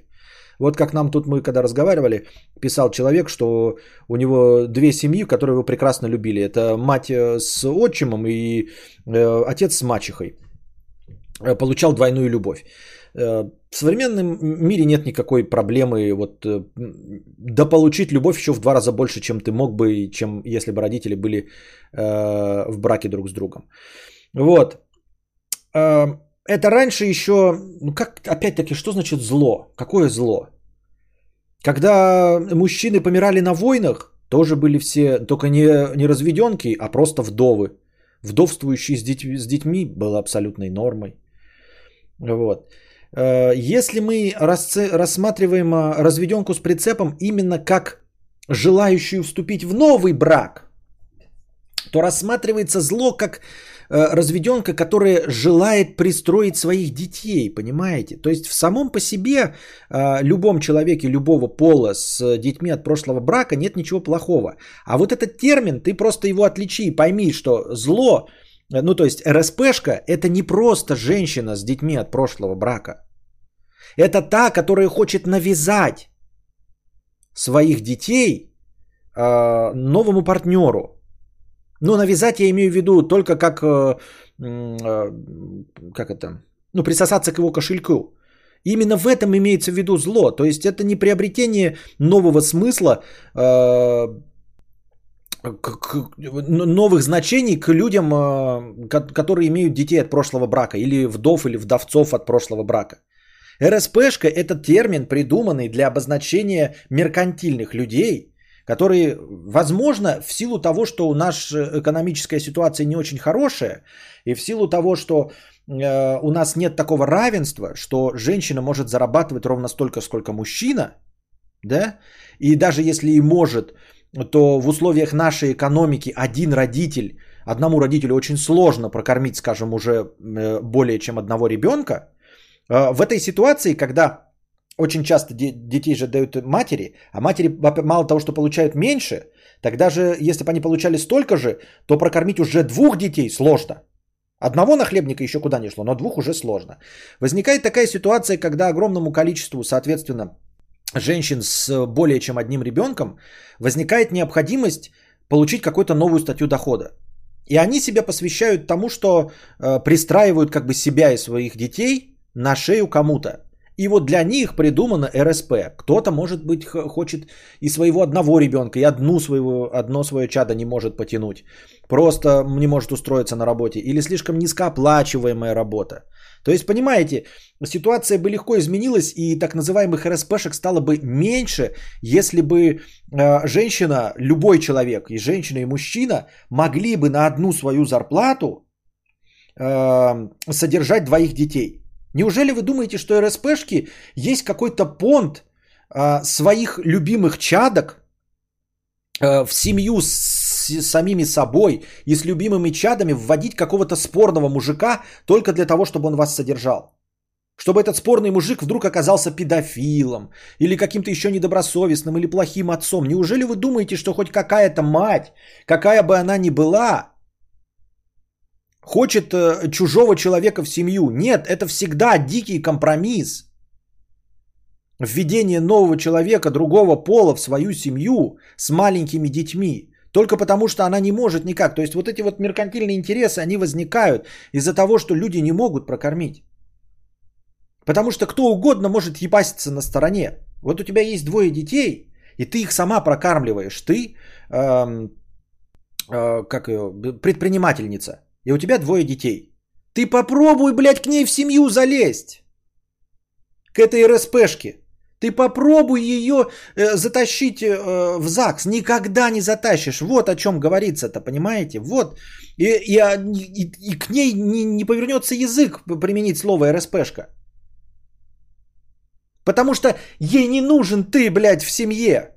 И в браке ты не нужен. Она с тобой может ебаться на работе, может ебаться в мотелях, где угодно с тобой ебаться может. И шашни с тобой крутить, и любовь, встречаться в ресторанах, включ... встречать тебя при всем параде в платьях, но не звать тебя к себе домой, блядь, чтобы твои носки убирать, пятую, десятую хуйню. Нахуй ты нужен? Единственное, почему ты нужен, потому что таковая ситуация экономическая.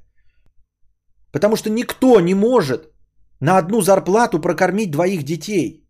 Именно поэтому институт брака до сих пор еще как-то держится.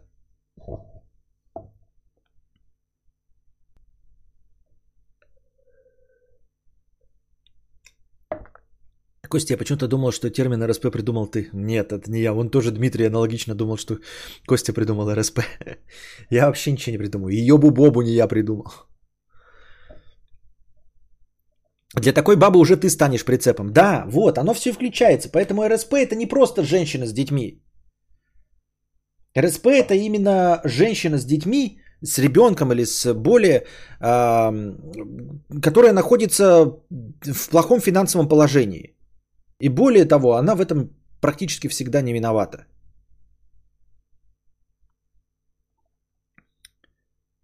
Я знаю мать, которая взяла в семью мужика и его содержала вместе с детьми. Да, но так она и не РСП.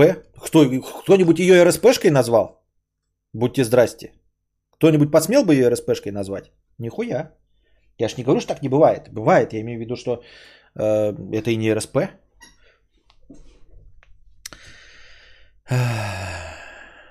А кто придумал Йоба Боба? Это стандартное приграничное выражение. Просто ё, суржик. Так же, как шоканье и гэканье. Это нормальная э, провинциальная фраза при граничии с Украиной. Ни щук, но РСП тусил, с РСП тусил, но вместе не жил. Тотальная духота. Ребенок все равно очень сильно меняет отношения, даже не живя вместе. Э, да, ну я не знаю. Ну, наверное, нет, естественно, меняет. Это, нет, ну, в этом нет ничего удивительного. Я думаю, что это тоже, знаете, какое-то вызывает предвзятое мнение, что женщина с ребенком как-то по-другому себя ведет, что это меняет отношения. Вот Док из Sun пишет, и мы таки сразу можем себе представить, ну да, для нее там ребенок на первом месте, пятое, десятое. Ну, действительно, ребенок на первом месте. Потому что он-то никуда ее не бросит, он-то никуда не уйдет. Это ты, хуила, блядь, обязательно смотаться можешь, как и предыдущий ее козел. А, это справедливо. Но проблема в том, что мы этого не замечаем и никогда не приписываем, когда есть такое же поведение, но относительно чего-то другого. Понимаешь, вот ты такой, ну вот ты встречаешься со свободной телкой, да, абсолютно свободной там какой-нибудь студенткой. И вот такие вот у вас какие-то отношения сложились. Потом ты встречаешься с э, женщиной с детьми. И ты видишь, что отношение другое, там какая-то другая ответственность, какая-то постоянное думание о ребенке. И ты такой, ну вот это вот ребенок на этом отложился. Конечно, ребенок отложился. Но если бы ты встретил не ее, а, например, какую-нибудь э, профессиональную спортсменку, то ты бы обнаружил, что там еще больше отпечаток откладывается на ваши отношения, э, чем ребенок просто с женщиной. Э, профессиональный спорт еще больше отпечаток накладывает. Она там что-то не ест, после шести не ест, не пьет алкоголь, не ездит с тобой куда-то, потому что ей нужно спать по режиму э, не ездит с тобой на выходных, потому что у нее сборы, пропадает куда-то на месяца, потому что у нее сборы, ездит на соревнования, пользуется популярностью. И ты обнаруживаешь, что эти отношения гораздо сильнее отличаются, хотя она свободна абсолютно. Никаких детей, никаких бывших браков, молода, цветущая, э, это конькобежка какая-нибудь, да? Вот. И оказывается, что отношения с ней отличаются от отношений со свободной студенткой в 10 раз. Тогда как отношения с просто с женщиной с ребенком отличались всего в два раза.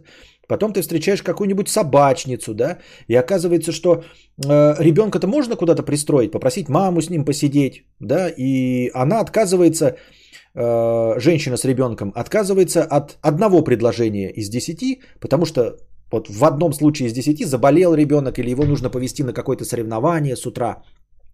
Тогда как э, обладательница трех породистых собак, оказывается, отказывается от э, общения с тобой в четырех случаях из десяти, потому что три породистые собаки, участвующие в соревнованиях, они гораздо больше требуют внимания, чем один ребенок. И гораздо больше времени требует на свой уход. И ты такой, вот когда ты действительно будешь опыт общения со сотней женщиной, ты поймешь, что ребенок или дети – это такой же фактор, влияющий на отношения, как абсолютно вот любой интерес женщины. У нее может быть какое-то хобби, как я сказал уже, спорт, собаки. Она может быть в конце концов просто предпринимателем или просто начальником трудоголиком. И это все будет влиять не меньше, а и зачастую даже больше, чем фактор просто наличия ребенка. Я так думаю, мне так кажется. Писинг пауза. Ампам.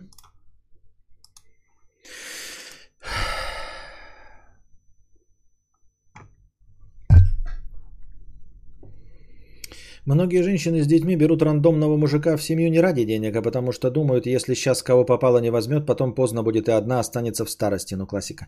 Да ну кого я? Уже что? Что? Ну, это э, на самом деле продолжение того, что я сказал. Просто так ты не будешь брать э, мужика, э, чтобы в старости одной не остаться. Почему? Почему? В чем проблема? И серьезно, в Европе э, гнаться за мужиком? Зачем?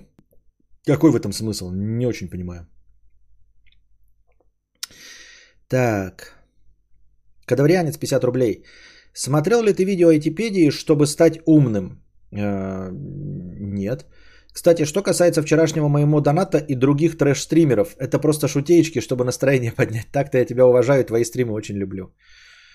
Нет, я не смотрел э, стримы Айтипедии, чтобы стать умным. Я их смотрел по другой причине, но стал, конечно, умнее. А Боба 50 рублей. Спасибо, Тайлер. Пожалуйста. Капакен 50 рублей. Э, видел анонс свеча от Габена? Выглядит заманчиво. Домашняя мобильность, это же так балдежно. Лежишь, у тебя 30 минут свободного времени, и тебе лень вставать, садиться за стол, расчехлять всю эту стационарную ебалу. А портативку просто взял и поиграл, и положил. Да, мы же вчера ее обсуждали, и просто постоянно какие-то новые данные появляются, ну чисто технические характеристики. В целом, конечно, забавно, но опять-таки я вот сегодня увидел новые детали – кто-то там выложил картинку, как э, эм, уже пытались, как уже Valve пыталась наебать э, всех. Э, Там, в общем, показываются попытки предыдущие, типа как Valve пыталась сделать самый лучший джобстик, сделала Steam контроллер, и что-то, блядь, он нихуя не зашел. Steam Link она пыталась сделать, и нихуя не зашел. А, Steam компы, помните, которые должны были нагнуть консоли, а, и тоже они не зашли. И вот сейчас они пытаются нагнуть Switch, есть подозрение, что у них не получится нагнуть Switch. Как и не получалось э, до этого с э, всем железом, которое они вводили на рынок.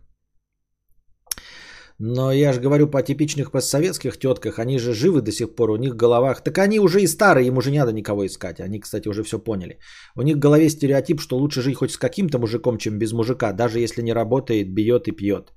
Ну и даже это уже отмирает, Мия, ну что ты городишь? Ну то есть есть, конечно, такие, но типа, что это правило, это скорее всего твое мифическое представление о пожилых женщинах. Видел я пожилых женщин, а уж тем более, чем они моложе, тем меньше им необходимости, и тем больше они понимают, что в современном мире, в котором они смогли себе купить телевизор, тарелку триколор на свою пенсию, сами ухаживают за своим огородом, э, они уже понимают, что, в общем-то, им мужик я абы какой не нужен, ты ей к ней тоже уже и не прицепишься, лишь бы просто мужичок на печи переделал. Ничего подобного, хуй там плавал. Если женщина младше 60, то уже эта херня совершенно не работает. Не, нихуя. И это у нас, в нашей патриархальной стране, это уже не работает. Э, И в провинции, в деревнях. А уж э, если говорить о Европе, то полная шляпа. Ну или в каких-нибудь там Московиях и Санкт-Петербургах. Кому? Все уже все поняли, что это не нужно. Что есть мужья на час, чтобы прибить что-то на стенку. Короче. Да, ну не верю я в это. Не верю я в это как во что-то массовое. В каком стриме поднималась тема откос? Так, ни в каком стриме у нас такая тема никогда не поднималась. Я так думаю, мне так кажется. Так, э, мы дошли до конца донатов. Какие у нас тут новости на повестке дня возникли? Ого. Э, ничего хорошего пока. Худшее время для анонса. Оказывается, вместе с Stream Deck был анонсирован Steam Deck. У меня э, вместе со Steam Deck был анонсирован Stream Deck, который у меня уже есть. Они анонсировали вторую версию маленького Stream Deck MK2. Честно говоря, не очень понятно для хуя и для чего нужен Stream Deck 2 э, версии 2, потому что он выглядит так же. Программное обеспечение там будет то же самое, ну, может быть, только качество кнопок какое-то получше. Просто когда Elgato, это фирма Elgato, которая у меня, кстати, хромакей, когда она выпускает обновления, она э, обзывает их МК2. Э, В общем, э, например, в карте видеозахвата там какая-то новая прям технология появилась, то есть какая-то новая настройка, которая для стримеров была важна. А в Steam Deck я прям специально поискал, чем отличается МК2 от МК, ну, от предыдущей версии. Там написано, что МК2 просто тупо заменит э, предыдущую версию. А чем она отличается, не написано. Вот. И понимаете, да, два продукта, а, оказалось, что ну, в англоязычном а, информационном поле эти два продукта выпущены с разницей в час. То есть сначала идет э, презентация Stream Deck, Steam Deck, извините, а через пару часов Steam Deck, Stream Deck. Я реально запутался, я не пытаюсь вас запутать. Сначала Steam Deck, а потом Stream Deck. И чтобы вы не думали, что там э, отличается в написании. Нет, там реально разница в одной букве. В одной букве, мать вашу. Вот. И в этом нет никакого смысла. То есть, если маркетологи Steam, Stream Deck думали, что они под шумок сумеют засунуть свой продукт, то как раз таки наоборот, когда ты пишешь Stream Deck, часть эм, поисковых запросов меняется на Steam Deck, потому что э, Google считает, что ты опечатался. Понимаешь? Понимаете? Прям как Toyota Mark 2. Да. Кстати, у меня э, предыдущий-то Stream Deck где лежит? А, вот он. Это же тоже рабочий. Что я? Что запнулся, блядь? А пол? Запнулся. А пол? Тоже хотел подключить его как-нибудь использовать, что ли? Да, надо его использовать. Он же хорош. Ну, два подключать у меня просто USB будут все заняты. У меня и так куча USB занята. Наркотики или маркотики, да. Ну вот, новая версия вот этого стримдека вышла. Маленького. Который 3 на 5. 15 кнопок. У меня это Stream Deck XL уже 4 на 8. Вот. Ребята, задайте кто-нибудь на кино, пишет я шалава. Такая просьба, тем более от тебя, почему она вдруг сработать должна? Думаешь, что?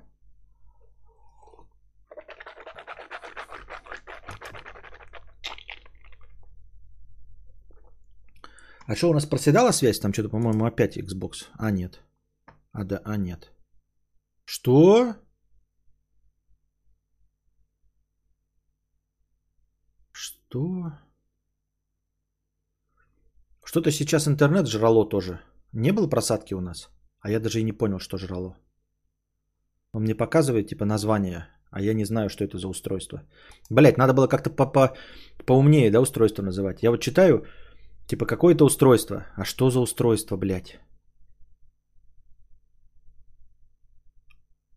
Ага. А что это за устройство?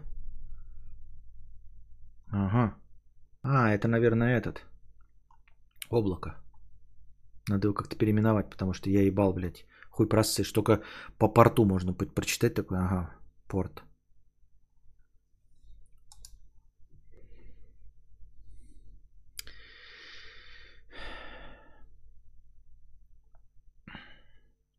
Я вчера угорала, что Genesis э, совсем скатилась и выпустили рэп-альбом в Spotify спустя 25 лет перерыва. И вот сегодня альбом пропал.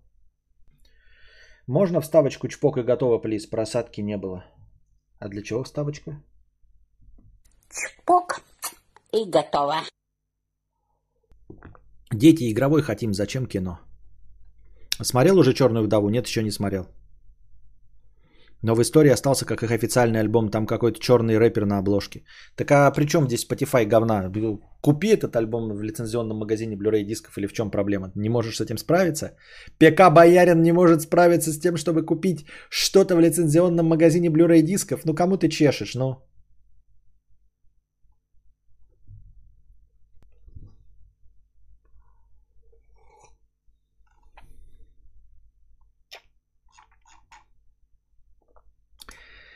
I kissed the girl and I like it.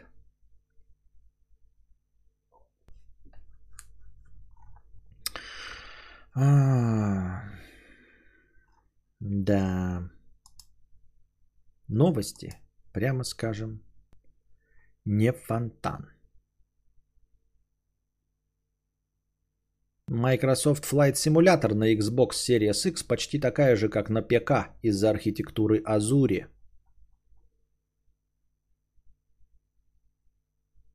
Завидуйте молча. Звезда Comedy Woman в еле видном купальнике поразила фанатов. Посмотрю, как она поразила фанатов. Хотя, наверное, там ничего поразительного нет.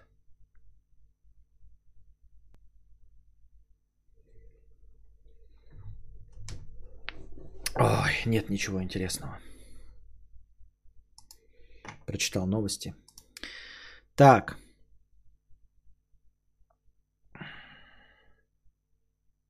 Нет, я не могу понять, это ошибка или он настоящий, это же дикий кринж. Я не знаю, что за Генесис. Генесис это старый, что ли, Генесис, где...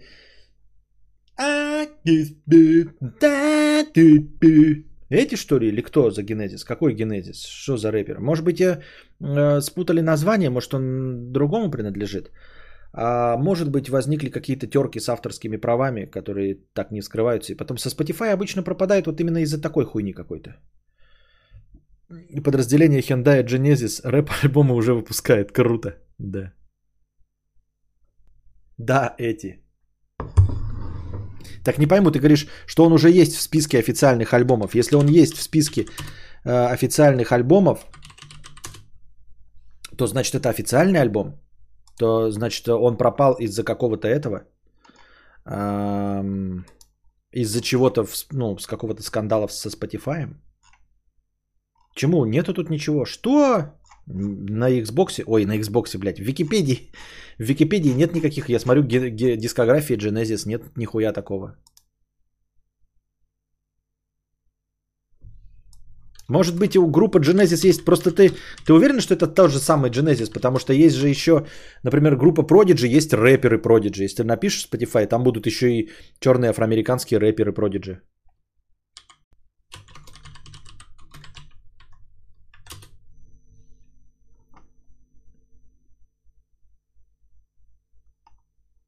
Хенкель Genesis.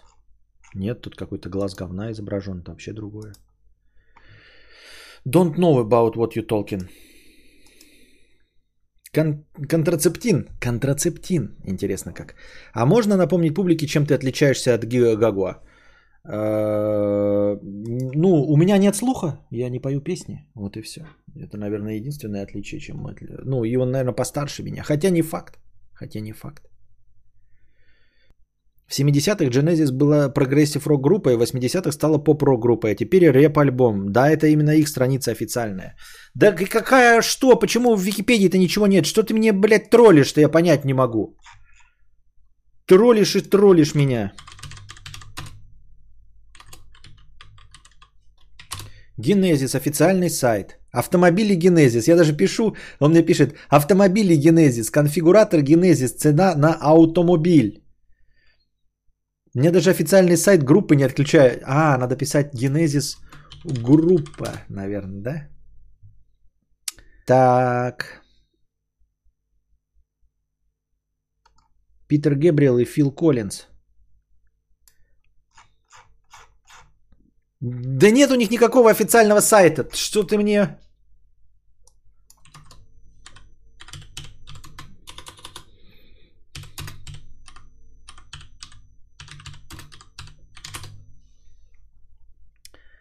genesismusic.com North America The Last Domino Tour 2021 Вижу тур. Не вижу здесь никаких э, сообщений о новом вышедшем альбоме. Есть тур и билеты на тур. Сайт Genesis Music. Он? Genesis Band. Да, он. Официальный твиттер, ссылка на него. О каком альбоме ты говоришь? What you talking about? Есть ссылка на Spotify. Открываю Spotify официально ссылку на Генезис. Чё? Ты наркотики, что ли, употребляешь? Альбом пропал из списка, но зашла в историю прослушивания, он на месте, отмечен как официальный альбом группы. Короче, наверное, ошибка, но смешно просто. Гия Гагуа, а Костя не Гагуа. Вот в чем отличие.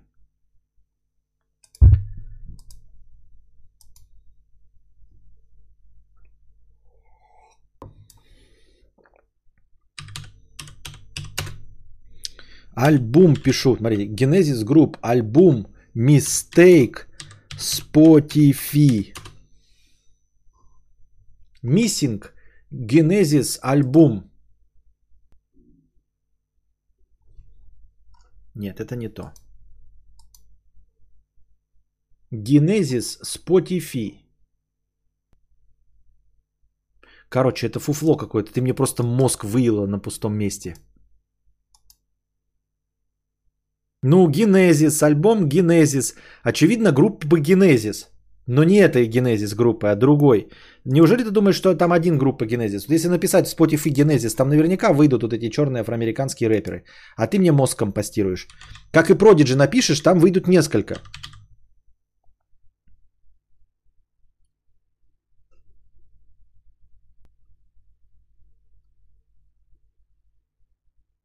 Ну вот же, наверное, он и есть Генезис Аусу. Генезис Аусу. Это, наверное, он и есть. Наверное, это его альбом, а не Генезис.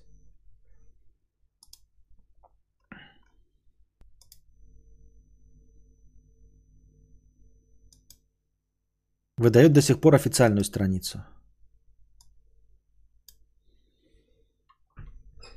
А кинь картинку, вот эту вот, э, сделай скриншот нормальный с э, обложкой альбома. И давай эту обложку альбома поищем в гугле по картинкам. Обложку альбома, понимаешь? Сделай скриншот ее и скинь ее в Google, что найдет. Как картинка. А, все. На этом мы сегодня закончим, да? Небольшой у нас получился сегодня подкаст. Недавно узнал, что любимый альбом Linkin Park а Erection – это «Пиратка», а все песни какой-то шведской группы. Очень удивился тоже. Да? А что, есть такой альбом? Erection у типа пиратский Linkin Park? Ну так же, как вот, например, это же все эти... Как писалось Erection? Как эрекция? Это группа Tribal Inc. Шведская рэп-рок группа, поющая на английском языке. А, в России группа стала популярной после выхода в 2003 году бутлега Linkin Park. Это у них... Что? Да, они выпустили типа альбом под названием Linkin Park. Что такое бутлег, блядь? Linkin Park. Ну да. Популярность группе пришла из-за ошибочной информации в пир-ту-пир сетях о песне Refuge. Ее стали размещать как новую песню группы Linkin Park. В России группа стала популярной после выхода в 2003 году бутлега Linkin Park. У пролежней также есть этот э, Cast Breeder альбом. У меня даже на диске он был. К сожалению, я его потерял. И это тоже официально пиратский альбом. Там на самом деле Lunatic Calm одна песня. И остальные песни Junkie XL, по-моему все песни Junkie XL. Но он мне тоже так очень понравился. Но я сразу понял, что это не пролежни никоим образом. То есть даже с учетом смены какого-то формата, все равно Junkie XL очень сильно отличается. Я понял, что это что-то какой-то подстава. Ну и плюс к тому, что когда я а, альбом Cast Breeder открыл, я уже видел к тому моменту, слышал песню Lunatic Calma.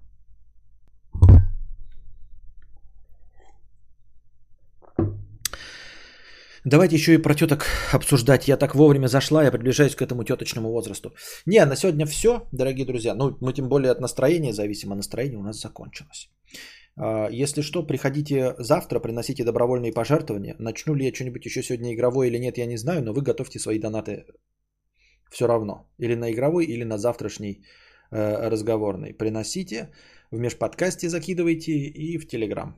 А пока держитесь там. Вам всего доброго, хорошего настроения и здоровья.